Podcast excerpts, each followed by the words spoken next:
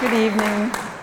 Uh, on the one hand, I'm shocked I haven't been here before to what, uh, what, what many people believe is ground zero in Catholic education. on the other hand, you don't really need me. You know, the, the, the, feeling is you, you've got everything you need right here, and this is just bringing more coals to Newcastle, as we used to say.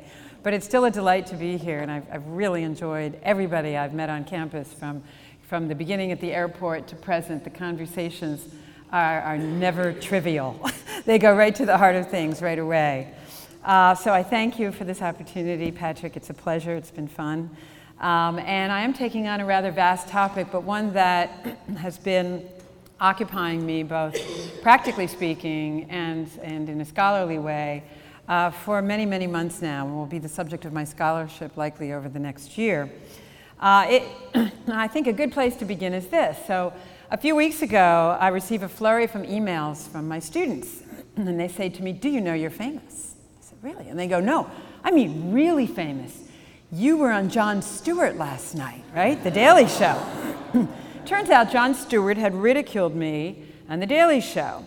It was the day the US Senate had convened a hearing on um, the most recent mandate from the Obama administration's Health and Human Service Department regarding uh, requiring all health plans, including uh, those offered by religious institutions like this one right here, to offer contraceptives, early abortifacients, and sterilization uh, in every plan without a copay. And apparently, Jon Stewart had replayed a clip of, uh, I was on like Meet the Press or something in the 1990s, and this was the Clinton health plan years, and I was being asked about how is it that if health insurance can cover Viagra for men, why not birth control for women in every health care plan? And, and I answered, and he played this clip, that Viagra treated a medical problem, but that strictly speaking, birth control did not. And so his reaction, which I, I can't repeat here in the chapel, um, was that so, he says in that classic Jon Stewart face, it's a medical necessity if a man wants a, and he used the B word, uh, we could use an E word, uh, but not if a woman wants to avoid a pregnancy, he says. So, I'll say it again. It's a medical necessity, he says, if a man wants basically an erection, but not if a woman wants to avoid pregnancy. Why do I start with this story? Because it's the thesis of my presentation tonight that first, Jon Stewart and a great deal of recent federal law have approximately the same view of what sex is for. Second, that this is a problematic view of sex, particularly from a woman's point of view, which is pretty ironic if you think about it, since it's being sold as for women's health.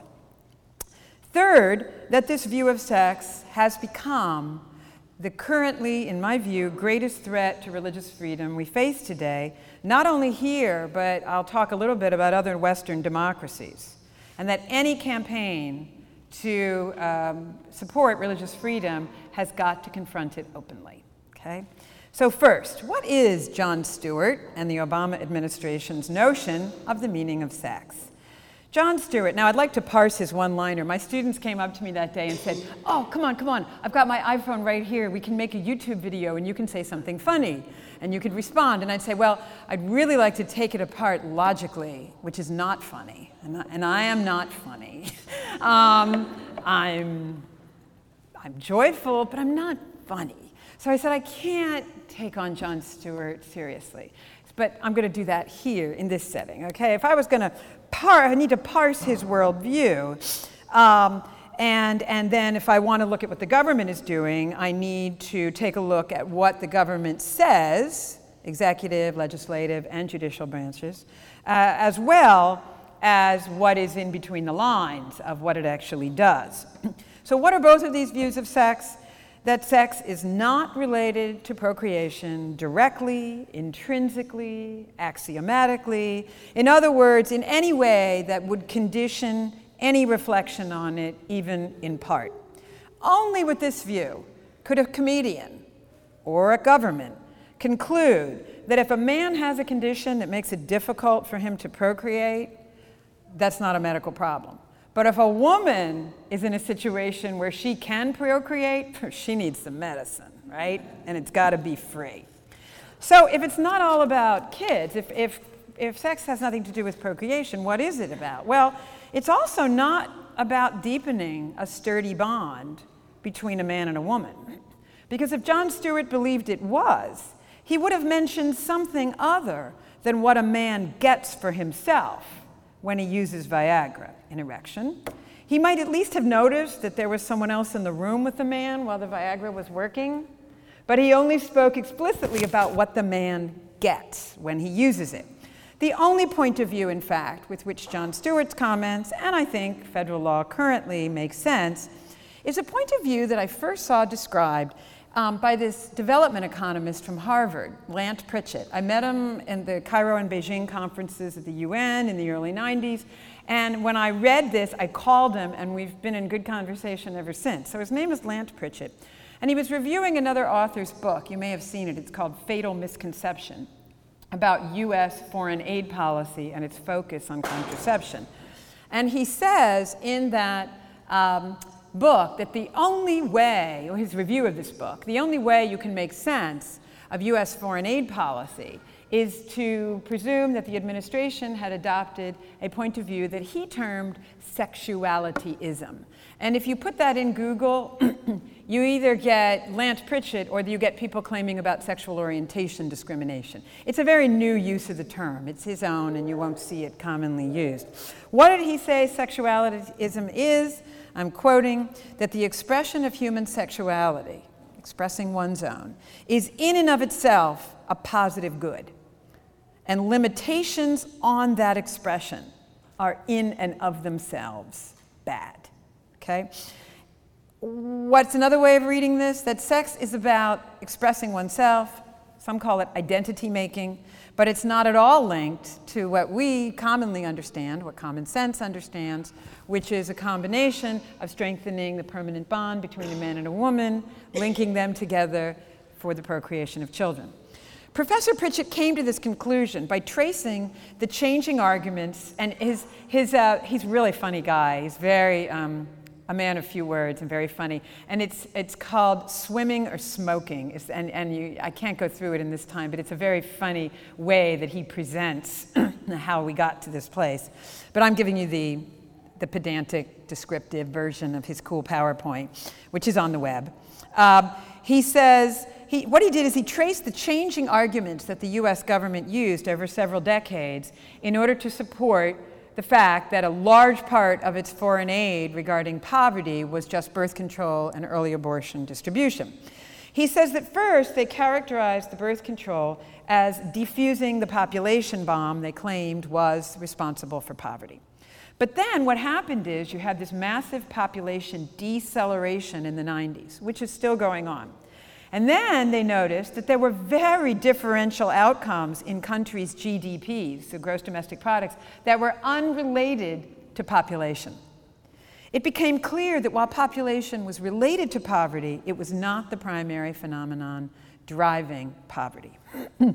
and you can read guys who are very well respected in the population field with no political agenda, in addition to Lant Pritchett, Amartya Sen, for instance, in the New York Review of Books, who point out the same thing population is not the, the main phenomenon driving poverty. Furthermore, Pritchett points out, studies were showing no real relationship between contraceptive inputs, the price and ease of availability of contraception, into a population, and fertility outputs. People were actually just having the number of children that they thought they could manage or needed in their situation they weren't having less children with more contraception or more children with less contraception, that it wasn't working out on paper. And he also points out the fact that people were, prior to the advent of modern birth control, actually regulating their own fertility with respect to their own situations. this leads Pritchett to ask so, why did the US continue to make birth control such a leading edge of its, um, of its uh, foreign assistance? And he concludes the reason is sexualityism the belief that being able to express yourself sexually is hindered if children are linked to it, or even if it has to be in the context of a relationship. And because being able to express yourself sexually is the sine qua non of freedom, that you had to make birth control available full stop, even if it had no impact on population or poverty. It is simply about our version of human freedom sex, express self, create identity, no children. You see the same conclusion in different words in that book you may have read, Broken Promises by Edward Green. He's a Harvard University AIDS researcher, and for a while he was an official with UNAIDS. What a book, I gotta tell you. He, in this book called Broken Promises, he goes through in great footnoted detail that even when condoms were not solving the AIDS problem overseas, the continued insistence upon them as the leading policy by the US and the UN, over and above alternative suggested methods, beginning with marital or even just partner fidelity. And he concludes, as did Pritchett, funny, two guys at Harvard coming to this conclusion, right? that what was really being protected is sexual expression, and, and, and that children were considered to be a constraint on this. Now, it's not difficult to find this philosophy of human sexuality at all in the domestic policies, and very particularly of the current administration in Washington. The first is a series of domestic policies, and actually some also international, with regard to um, same sex attraction and people with same sex attraction, or people who are bisexual or transgender. You have the federal government's recent series of statements supporting various international rights for persons with same sex attraction. These statements are being made at the UN, they're being made by Hillary Rodham Clinton at um, State Department events. Uh, you have the follow up on this with the White House Office of the Press Secretary recently saying that ending discrimination against LGBT community is, quote, central to U.S. commitment to protecting human rights abroad. President Obama's formal opposition recently registered to the North Carolina referendum, a state referendum, uh, to declare marriage between one man and one woman. Okay, formally opposed to that. Uh, also, earlier this week, Michelle Obama has been hitting the stump on her husband's political campaign and said that it was important to elect her husband again because he would then control Supreme Court appointments, which justices would then decide, among other things, whether same sex attracted people could, quote, love someone they choose. This is a code for same sex marriage. She is reaching out and going to various lesbian and gay fundraisers who are providing an enormous amount of money for the Obama campaign, really stepped up this year, according to Politico, and suggesting to them that they need to elect him because the Defense of Marriage Act cases will be coming to the Supreme Court and that they should make sure that he will appoint the justices to decide them.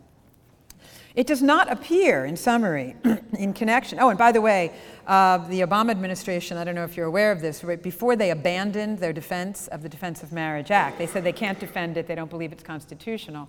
It's a darn good thing they did stop defending it between you and me and gave it over to Congress because in their briefs in the federal courts, they said that states did not even have a rational interest in supporting marriage between a man and a woman because it linked parents to children.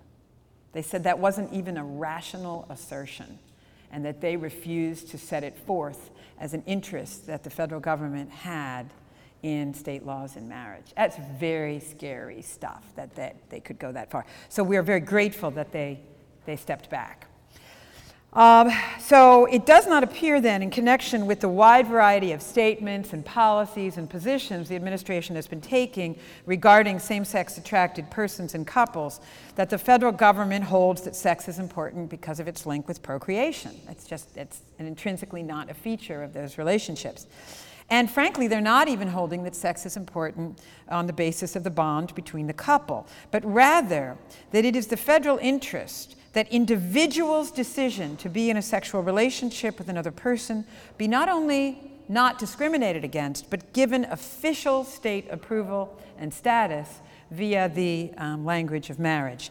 Thus, Michelle Obama's language that individuals should be judicially sanctioned to, quote, love whomever they choose. Do you see the formula for that? That isn't even a marriages to thing. It's individuals should have the state say to them, I'm glad that you can love X. It's taking marriage and it's not even making it a twosome anymore. In fact, if you look at uh, all the state court decisions, Iowa, Massachusetts, et cetera, um, uh, Vermont, Hawaii, that got same sex marriage or some other domestic partnership benefit started in their state, you notice that their formulation is not I mean, after they say marriage is for the state to define, it's not given in nature, they say what we are doing here is saying to individuals, we respect your choice of sexual partner. So you see, they've taken marriage down to the individual here. And they've taken sex also down to individual expression of who it is that on the other side of their sexual expression they would like it to be on or with. Okay? We also see evidence of sexuality in the context of sex ed programs, right? That the federal government has gotten behind. Um, it's been a long journey. I wrote an article, it was published in the, in the Akron Law Review, um, and it's called Beyond the Sex Ed Wars uh, Disadvantaged Single Mothers Search for Communion. And in it, I, I chronicle the federal sex ed programs. They are now behind 28 particular programs that were decided by a, a pretty, you know, a not disinterested researcher uh, to be evidence based. If you ever want to see a, a, critique of each of these programs, given that so many of you here are in science and you know what it takes to do a good study, right? And that it's great if it could be replicated. It's great if the sample that was studied wasn't a self selected or snowball sample. It would be great if you had a representative sample. It would be great if you weren't just taking people's own self interested statements about what the situation is. It would be great if it was longitudinal. It would be great if you measured people for longer than two to six months after an event to see what the correlations or conclusions was. All this stuff would be great, but you find that in most of these 28 studies, not any of those things were done. Um, and uh, Valerie Huber over at the National Edu- Abstinence Education Association has actually got a critique of each of them. Very good. She's, she has a, um, a uh, I want to say she has like a an OBGYN who specializes in young women, and then she has other scientists who've looked at these and analyzed just their scientific credibility, which really, that's the kind of analysis we need. And um, these are not they, they used always evidence-based programs. Ooh, you know, when I, do, I was on an NPR program debating five women on the other side of the preventive health care mandate, as usual, and one of them said, "Science has spoken," and I'm like, "Ooh, science! I'm scared now." You know, like, wow, the federal government's version of science. Shut me up. I mean, right? No, it's terrible, but you really do have to look at what they're saying their conclusions are, right? And Valerie Huber has done this, and these evidence-based programs if you look at them closely, and I, I did that in another paper, in that Beyond the Sex Ed Wars paper, what you see is a tendency toward teaching young single people the extreme importance of sexually expressing oneself in accordance with one's deepest desires and feelings. Sex is not a, a, twosome thing in these. There, there's even the most widely distributed uh, sex uh, ed pamphlet in the United States was created by SIECUS, right? Sexuality, Education, and Information Services of the U.S. And I, I don't want to go on and on, but but because it's gross and hey, we're in this chapel. But one of the um, things is like how to masturbate. You might want to do it alone. You might want to do it in public. If it, if that's how you want to express yourself, that's I mean, okay. So this sexual expression is a being yourself, whatever that is in your head. There are no, there's no transcendent reality, there's no moral framework, there's no objective good, there's no other people in the room with you if you don't want them to be. It's so weird. Um, you also have the fact that in the 2013 budget proposed by the White House, uh, President Obama has proposed that all Title V abstinence funds, okay, which would imply sort of an absence of, of expressing whatever you feel like sexually, be redirected to um, programs that include contraception which is clearly, I don't know how he's going to get away with it because there's actually a statute that says you can't do that. But he has put all those funds and redirected them out of the abstinence um, statutes into the uh, comprehensive sex ed statutes. Um, frankly, we also have this week, you may have noticed at the UN, it just happened yesterday or the day before, the US, in charge of a particular part of a document at the United Nations, railroaded a international right to contraceptive access for every woman into a UN document. And apparently, uh, the negotiations that um, were, were prior to it were closed door and quite heavy handed. Um, and so it's a huge part of US policy right now. Now, the most prominent example of sexualityism that I can think of right now and on the minds of many uh, is the new, quote, preventive health care mandate. And I want to spend a little time with this you, with you because right now this is the stand on which we are fighting for religious freedom. So I, there's lots of information here that I want to give you. I want you to have it. I want you to use it. Um, this is the grassroots. If, if you care, you better do something. You know, I'm really not like apocalyptic, generally speaking. but really, historically speaking, if we lose this one, um, it would be very, it will go very bad for us, both as people who are pro-life and people who are religious.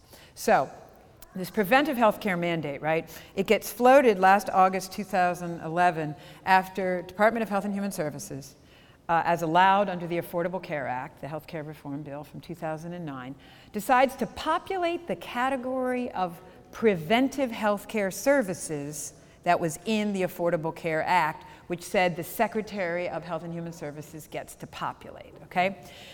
They consult the nonpartisan, blah, blah, Institute of Medicine at the National Academy of Sciences.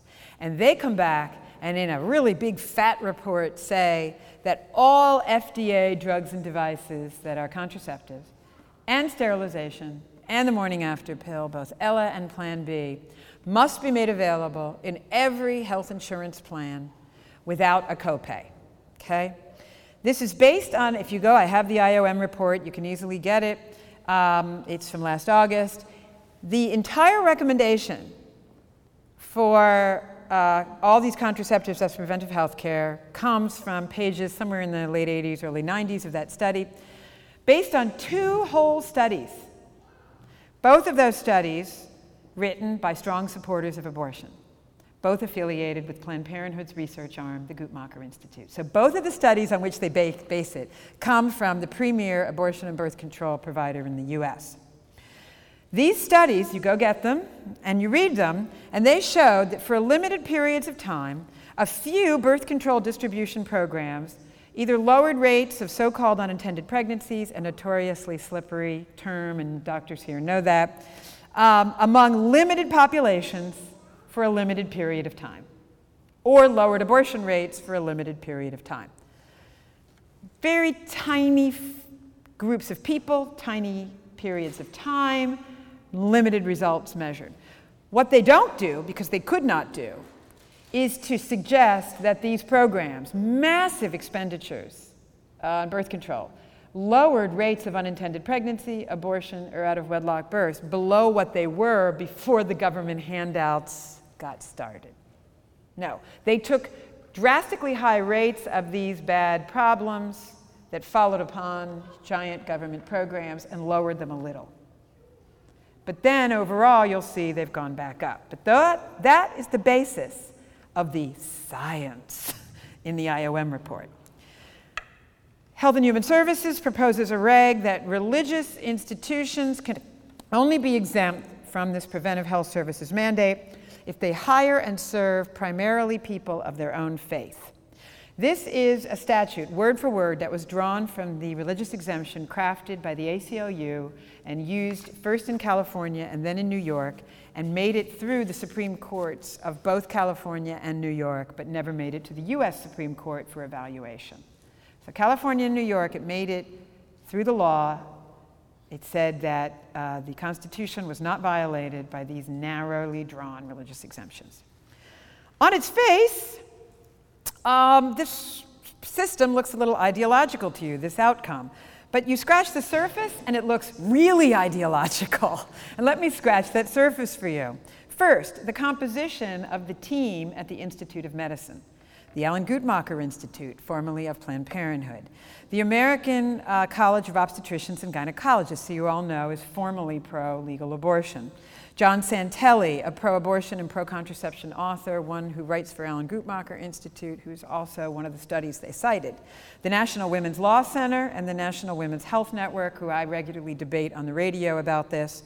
The Planned Parenthood Federation of America and Sarah Rosenbaum, the federal government's chief friend in uh, George Washington Medical School and supporter of unlimited contraception and abortion. I testified against her in Congress. What month is this? March? I don't know. It was like last fall or last summer or something. And she's really very hardcore supporter. So that was the panel of consultants. No religions, no opposition. Even with such a stacked panel, there was a dissenting opinion that called the IOM report filtered through a lens of advocacy, subjective, and not based on good studies. Even with that stacked panel, that there was a dissenting report. The other thing you will notice, if any of you care to dig out, a 1995 report that the Guttmacher Institute wrote and delivered to the Clinton administration while they were considering a big health care reform bill, they proposed a, a conclusion with almost identical language to the IOM report as an insider report to the Clinton administration. And they said in that report in 1995 you have to make sure that the um, birth control is offered directly to the employees and their beneficiaries, including their minor daughters, but you must do it without a copay, or otherwise the parents will be able to see what their daughters are doing. The copay keeps it private. The language, the similarity between what IOM and then HHS recommended and what Guttmacher told the Clintons they should put in their report is almost word for word in many parts. Okay? So, very ideological. It also seems ideological if you consider that 9 out of 10 insurance policies also already cover birth control. It also seems ideological when you learn from the CDC that 98% of women who have ever had sex have used contraception at some point. It is also ideological when you go and look at both qualitative and quantitative studies of single mothers some of the best studies done, neither left nor right people, just good studies that indicate that access and affordability of contraception is not an issue for women when they're thinking about whether or not they're going to use it. It is also seems very ideological when you consider the amount of federal and state money already going into birth control. And if you just think about this, listen to this. You have 4,000 Title X clinics handing out contraception since 1970. 4,000 Title X clinics handing it out, mostly for free. 69% of their clients are mean te- means tested, poverty line, 31% are anywhere above the poverty line. They are uh, getting $317 million a year from the federal government. You also have the fact that Medicaid reimburses nothing but birth control at the 90% rate and that a lot of states have filled in the last 10% and made it free to women. You have 600 school based or school linked clinics under the maternal and child health grants. You have the federal government and state governments funding hundreds of millions of dollars to Planned Parenthood, who hands out contraception cheap or for free. you have community health centers, which are currently serving 20 million Americans, and the New England Journal of Medicine estimates that that will go up to about 40 million in the next five to eight years through the uh, healthcare law and they hand out birth control, low cost to free. Now, come on, people. Right? It was pointed out by the Chiaroscuro Foundation in New York that New York City alone handed out 9 million condoms last year. Just one city. And that their, uh, their abortion rates are still like in the 50 to 60% rate in some districts. It also seems ideological when you consider that literally millions of people are completely exempt from the Affordable Care Act. All of its provisions, not just the preventive health care mandate, via grandfathered plans because Obama made the political promise if you have your health care, you can keep it. So you have like 50 million Americans exempt under grandfathered plans. The Amish are exempt. You have certain kinds of, um, of, of like healthcare cooperatives where people provide it for one another who are exempt. You have employers like McDonald's and others who have been granted special exemptions because the law allows the secretary to just grant exemptions. Small businesses are exempt, but religious institutions are not exempt. Fascinating, huh? If you're not Amish, that is. It is also seems ideological when you look at the amount of time and creative resources this preventive health care mandate is occupying at the White House. I don't know how this president sleeps for thinking about ways to make female, and by the way, it's only females. The little footnote two in last Friday night's HHS reg says no male contraceptives or vasectomies are covered. This is just on women to take this stuff. Fascinating, huh? So when there was initial outcry by religious leaders, even some Catholics on the left, our president himself comes out at a lengthy press conference and says, I'm going to find a way to make insurance companies do something they have never done. I think Charles Krauthammer jokingly said this on TV, since they were since insurance was invented in medieval Italy, okay, which is to pay for something for free. Okay, they're going to do it for free. When the church comes back and points out we're still buying the policy that, let's face it, is going to economically pay for this stuff, you have to read these regs to believe them. 34 pages of regs came out last Friday night from HHS. It's like a grad school bull session, is what it seems like to me, where it says, we're gonna, maybe we'll create some kind of new institution whose main purpose will be to get contraception into the female employees of non exempt religious institutions. Maybe we could get donations, which raises the interesting prospect that maybe Planned Parenthood will be funding these, mid, these intermediate associations that will make sure that our women and girls get their birth control donations from nonprofits. They're just throwing stuff out there to try and meet the church's objection that we're not going to pay for a policy. The, the government say, don't worry, we're going to find donors. We'll get that contraception in there. You just stop worrying about it. Not at all attentive, and I don't even have time to go in this, to the long line of Supreme Court decisions and Court of Appeals decisions that say the federal government can't reach its hands into religious institutions and, and shape religion. If, if, the, if the, I don't like the metaphor, but if the metaphor means anything to American people, that there has to be a separation of church and state, then the idea of the government coming in between Catholic hospitals, Catholic universities, Catholic social services, and saying, employees, look here, we're an institution outside, but our sole function is to make sure that you get your birth control. That's not meddling with the internal affairs of Catholic institutions, you really have to read those regs. They're boring, but they're worth it for a laugh, okay? And then this would be comical, right, if it wasn't deadly serious and seems to cry out, in the words of some observers, for an analysis of why we think in our society contraception should, available, should be available for free, but food and medicine for crippling diseases should not. Think about it, okay? Finally, on the ideological guess here is the shrill rhetoric that's been accompanying all this, right? The Secretary of Kathleen Sebelius, a couple days after she issues the regs, goes in front of the leading abortion rights action political group in the United States and says, We are in a war.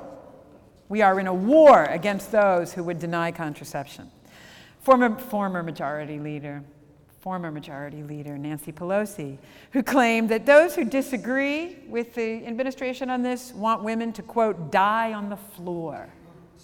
Okay, a little hyperbolic here. And all this, all this for a policy that is such a marginal increase in the amount of contraception you're pumping into the population. And in addition, has absolutely no data to back up an idea that it will actually work that it will do what the two studies on page 89 of the IOM report claim it will do, which is to lower rates of unintended pregnancy, out of wedlock births, and abortion. Why not? Look at the stats, right? It's hard to measure unintended pregnancies is a squishy thing. It's like trying to nail jello to a tree, but to the extent that you can get people to measure it, it looks like they were about one out of every three pregnancies when the pill was invented, and now they're one out of every two. Okay? Abortions rose from several hundred thousand, also a squishy measure in the 60s and early 70s, to 1.6 million, to now plateauing to about 1.3 million a year. And it seems to stay there, and we're actually increasing in some years recently. What about non marital childbearing? The Department of Health and Human Services issued a report in 2008 that said non marital childbearing has increased among women of all age groups between 60 and 94 dropping off modestly in 95. However, from 1996 through today, it has continued to increase. Non marital births as a percentage of all births have increased among teens of all ages, across racial and ethnic groups, and women of all ages. non marital births as a percentage of U.S. births 5% in 1960, 18% in 1980, 28% in 1990, and 41% of all births in America today. And the population into which we're shoveling the largest percentage of birth control, the poor and disadvantaged, 60 to 70% non marital birth rate. This is very well documented in law and economic literature, including in the most famous uh, article by a Nobel Prize winning economist, George Akerlof from Berkeley, in his famous article in the 1996 Quarterly Journal of Economics. And others have come along and, and verified that. You've got Klick and Stratmann at Penn and George Mason. You've got Peter, Ars- I think it's Arcidiacono at Duke, is how you pronounce his name, who have explained that it was inevitable that this would happen. When you invent parachutes, more people die jumping out of planes. When you invented the, when you made seatbelt laws mandatory, more people died of speeding. When AIDS drugs first came on the scene, there was more promiscuous sex, not less, right? What has happened is that you put this technology out there, more people engage in sexually risky behavior, you have more, not less, of all unexpected, unintended, unwanted outcomes related to uh, uncommitted sex. None of this is mentioned, let alone discussed, in the IOM report. And even since then, since last August, I've been on NPR five times with this information. Economists have been coming out about it. It was in the New York Daily News. It's been in the, the, the uh, Investors Business Daily. Not a response by science or the administration to this data. How to account for this? I think it has got to be the theory that sexual expression, which is constrained if you link sex with children, is the good. It used to be, remember, that they linked birth control first in the US with the poor, right? And, and they're not doing that anymore. The poor, they, in, the, in the most famous book about birth control among the poor called uh, Promises I Can Keep Why Poor Women Put Motherhood Before Marriage, the poor women there said, Oh my gosh, I have as much birth control as I could swallow. I mean, they'd put it in the water if they could. That was their remark. It, it's not about poverty. And what's interesting is if you look at the, the figures being put forward by the uh, administration and their allies to indicate why we really have to have this preventive health services mandate. Um, they're putting forth middle and upper middle class women. Um, uh, the woman from the National Women's Law Center said that we needed this mandate because her unmarried graduate student daughter was spending too much on the pill to have sex with her boyfriends.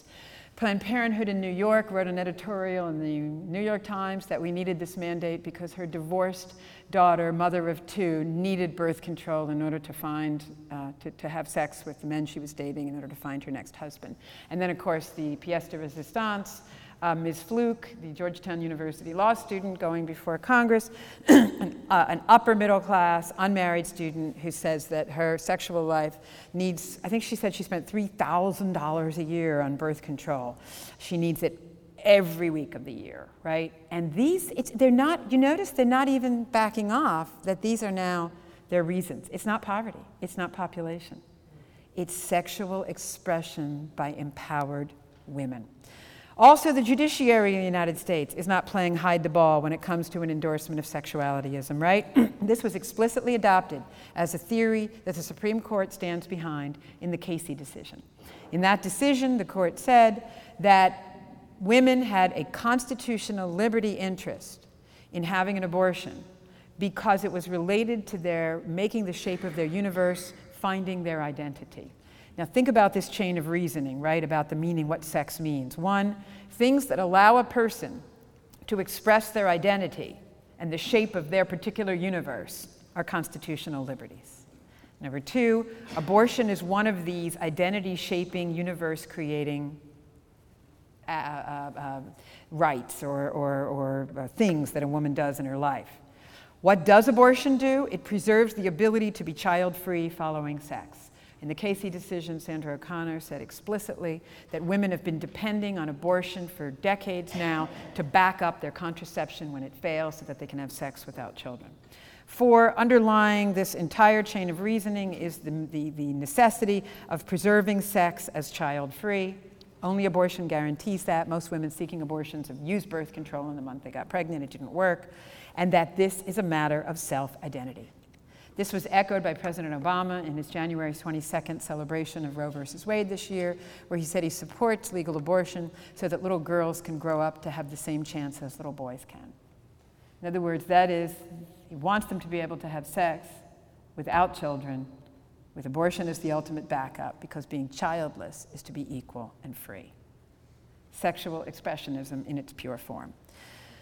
Second, very quick, my second and third points are very quick. I just want to lay out the, the evidence for it is that sexualityism is not in women's interest, right?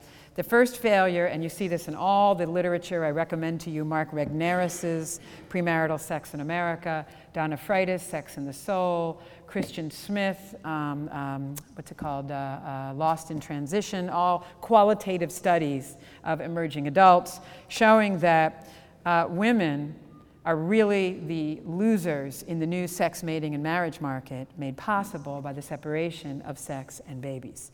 That what you have in economic terms is that when you have women available who will have sex for a very low price, that the price of all women goes down, right? Because there's always someone out there who says, well, I, you know, I'm not going to take a dollar, I'll take 10 cents, I'll take a quarter, I'm, meaning I'll have sex earlier and earlier in, in the dating relationship if you even get that far.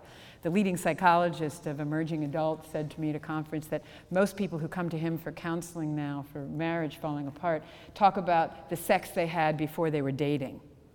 You know, that, that non relationship sex. It's now an accepted term I'm seeing in the sociological literature. So women's price goes down, women get caught in a prisoner's dilemma. Together, they could all set a higher price for themselves. But individually, they feel if I don't give in here, and they're on a one on one with this guy, this campus, this office, they better give in. They each made an individual decision perceived to be best for themselves. That's the classic prisoner's dilemma. They had the sex. More of them are doing it on the idea that the technology of birth control will prevent them from the bad outcomes. Men refuse shotgun marriage because they should have used birth control and now abortion is available. And what do you get? You get um, more out of wedlock births, abortions, depression, post abortion syndrome, et cetera. There is even a book or a, an article out by two economists at Penn, Stevenson and Wolfer, called The Paradox of Women's Declining Happiness, that says, wow, the sexual revolution gave women everything we thought, but maybe there's something here we're not seeing. It's a fascinating economic article. The second thing women are not getting, and I think this is even more controversial, it's not controversial maybe to say that women don't like uncommitted sex, although in some circles that is controversial. Um, I've had email comments on articles of mine where people are going, I just can't get enough sex. Um, and I don't care who it's with. And okay, all right, all right, so you exist. I don't think you're in the majority, but you exist, and you have just proven it. Thank you. But I do think that an even more controversial claim than that women don't want a lot of uncommitted sex is that sexualityism is a failure because it is leading to more cohabitation, later marriage, less fertility, and fewer children. And I think it's very controversial to say that women would like to get married before it's difficult to have children. They would like to get married before it's hard to get married. It's hard to meet someone. You're, you're just diasporate around the country. Uh, the American College of Obstetricians and Gynecologists, I think it was in the 90s, tried an ad campaign where they suggested to women that their fertility began to decline in their 30s. And it was defaced with four letter words by women in the Washington, D.C. metro very controversial to say to women, maybe you ought to think about having children sooner than later. I contend that women would like to be able, they don't, it doesn't mean they don't want to finish their education, it doesn't mean they don't want to make a contribution in all the arenas.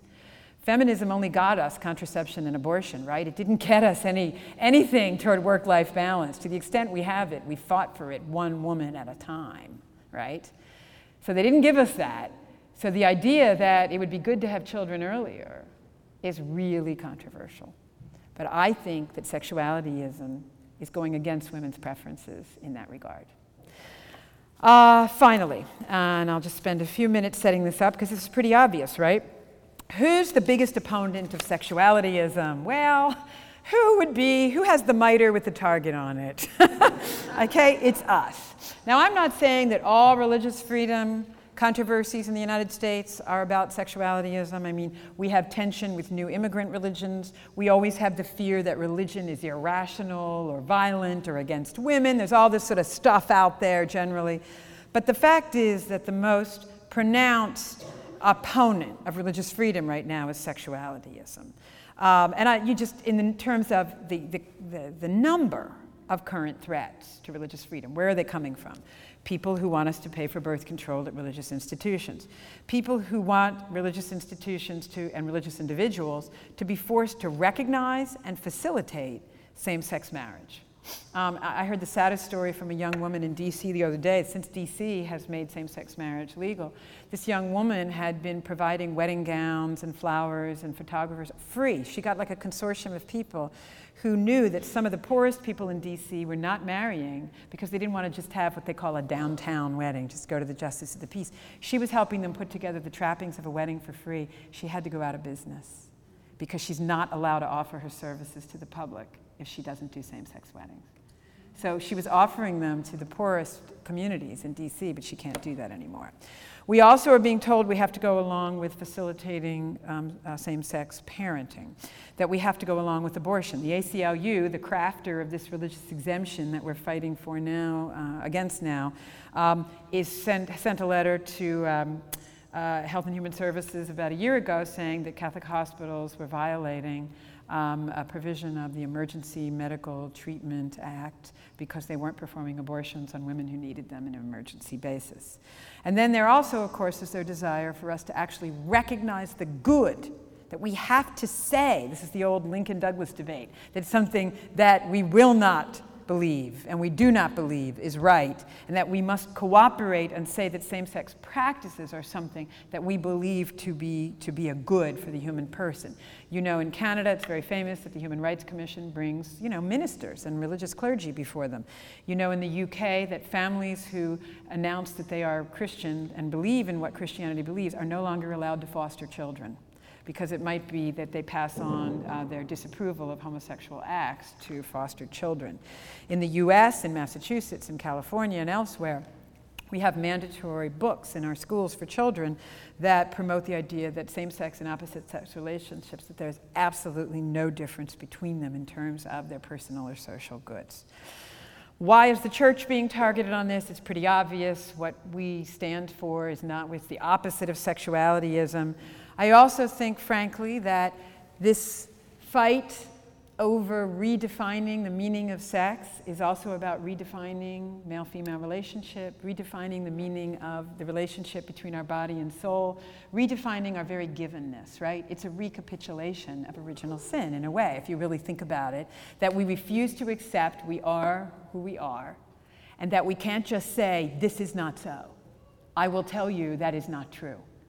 This means that even though everything in my body and my mind and social outcomes indicate that this means this, I tell you this does not mean this. That is just social construction. This means that. Which is just another way of saying, God, you know, I want to be equal to you. I want to create. I want to give things the meaning they have. They have no natural meanings. I think that's, and the church is the chief, will not move on the notion that there is objective reality and natural law. Finally, the church stands in the way of the idea that all technology and materialism and increased material outcomes is progress. There's brilliant parts, in particular of Spe Salvi, where Pope Benedict specifically rejects what he calls the myth of progress. That as long as technology is moving forward, the human person, qua person, qua made in the image and likeness of God, qua made eh, for communion, is moving forward. And he says, no, every generation has to accept and live out the truth for itself. So we are the chief opponent of the notion that technology or increased material wealth or social prominence or any of the things that, that contraception and abortion represent in women's lives, according to the government, are progress. So finally, what can we do about this? Well, several things. There is a lot of hope uh, coming from the empirical literature that's indicating that the human outcomes of sexualityism are taking their toll, in particularly upon the very groups that they allegedly were made for women and those least privileged. So the poorest Americans, minority Americans, immigrant Americans, Americans who don't have privileged education are suffering the personal and economic and educational and emotional consequences of, sexu- of living a life that looks like sexualityism. And that evidence is gathering, and it can be marshaled and spoken about.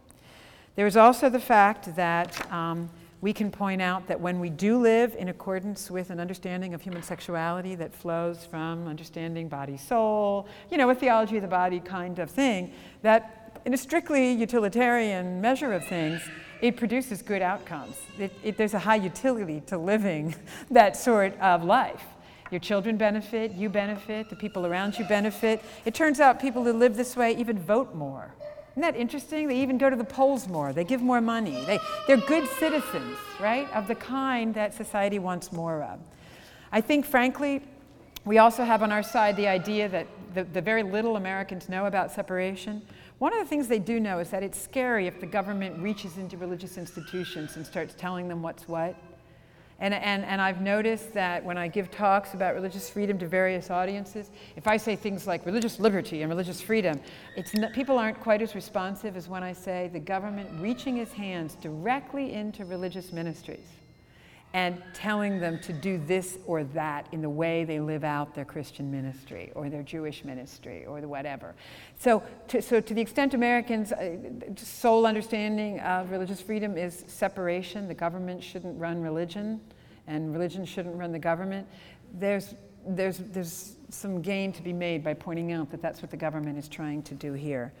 Finally, I do think we do have to acknowledge the legitimacy of human rights claims that sometimes do clip the wings of religious freedom, right? People are making a religious claim to do bad things, abuse women, right? Or, or racially discriminate, right? Then we have to say, you know what? That that claim of religious freedom at some point does run headlong into the good for the human person. How can we reach a conclusion on that? We have to look at what is human flourishing. And if there's a claim from a religion that what they're claiming to be religious freedom is contrary to human flourishing, we have to judge it. We can't say we're simply whatever religion says, because through time, religion has said some things that are problematic. Various religions, right? So we can't be religious freedom and the, and the society has nothing to say. That would be, I believe, irrational and unhelpful.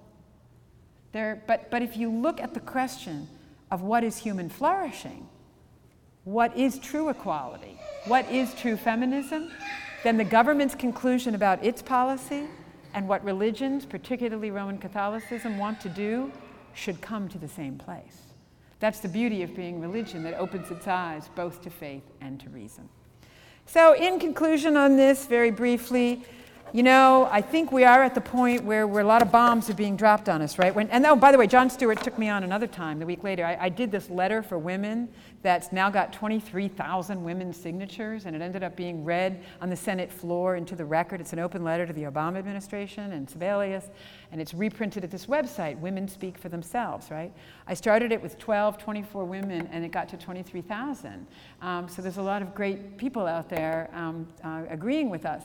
But um, so um, it was read on the Senate floor. Jon Stewart plays a part of it where I talked about women getting immiserated in the sex mating and marriage market and suggested that one of the bad outcomes was empty sex. And, and Stewart looks at the camera and he goes, she says that like it's a bad thing. and so I was famous again for all the wrong reasons. And my students pointed it out to me. And I thought to myself, and I, yeah, I said to my husband every once in a while, more than a little actually, there's a reason why I sleep with a pillow over my head. You know, it's just to kind of forget what happened that day and go on and get up again and get strong tomorrow. Being made fun of, and he made fun of my hair too, which was really the ultimate insult. Um, can I tell you that? That was worse. If he had made fun of my teeth, I would never get up and fight again because um, I, I my parents didn't have enough money to fix them after all my siblings' teeth got fixed, and I hate them on TV. So, anyway, but my husband, my dear, dear husband, he looks at me and he says to me, honey, they don't drop the bombs unless they're over the target. And he said so clearly, whatever it is that you're putting out there on this makes them really mad. So just keep doing that. so I thank you very much.